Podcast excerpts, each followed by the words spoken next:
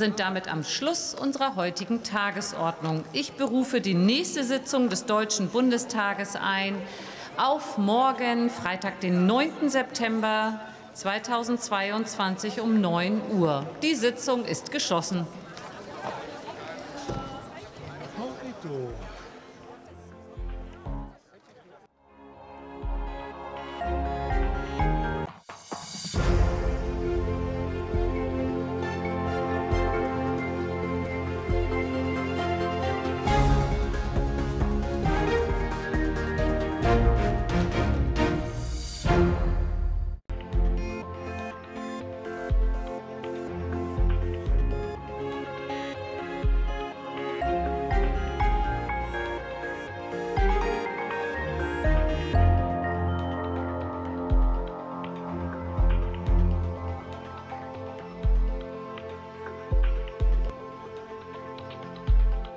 Thank you.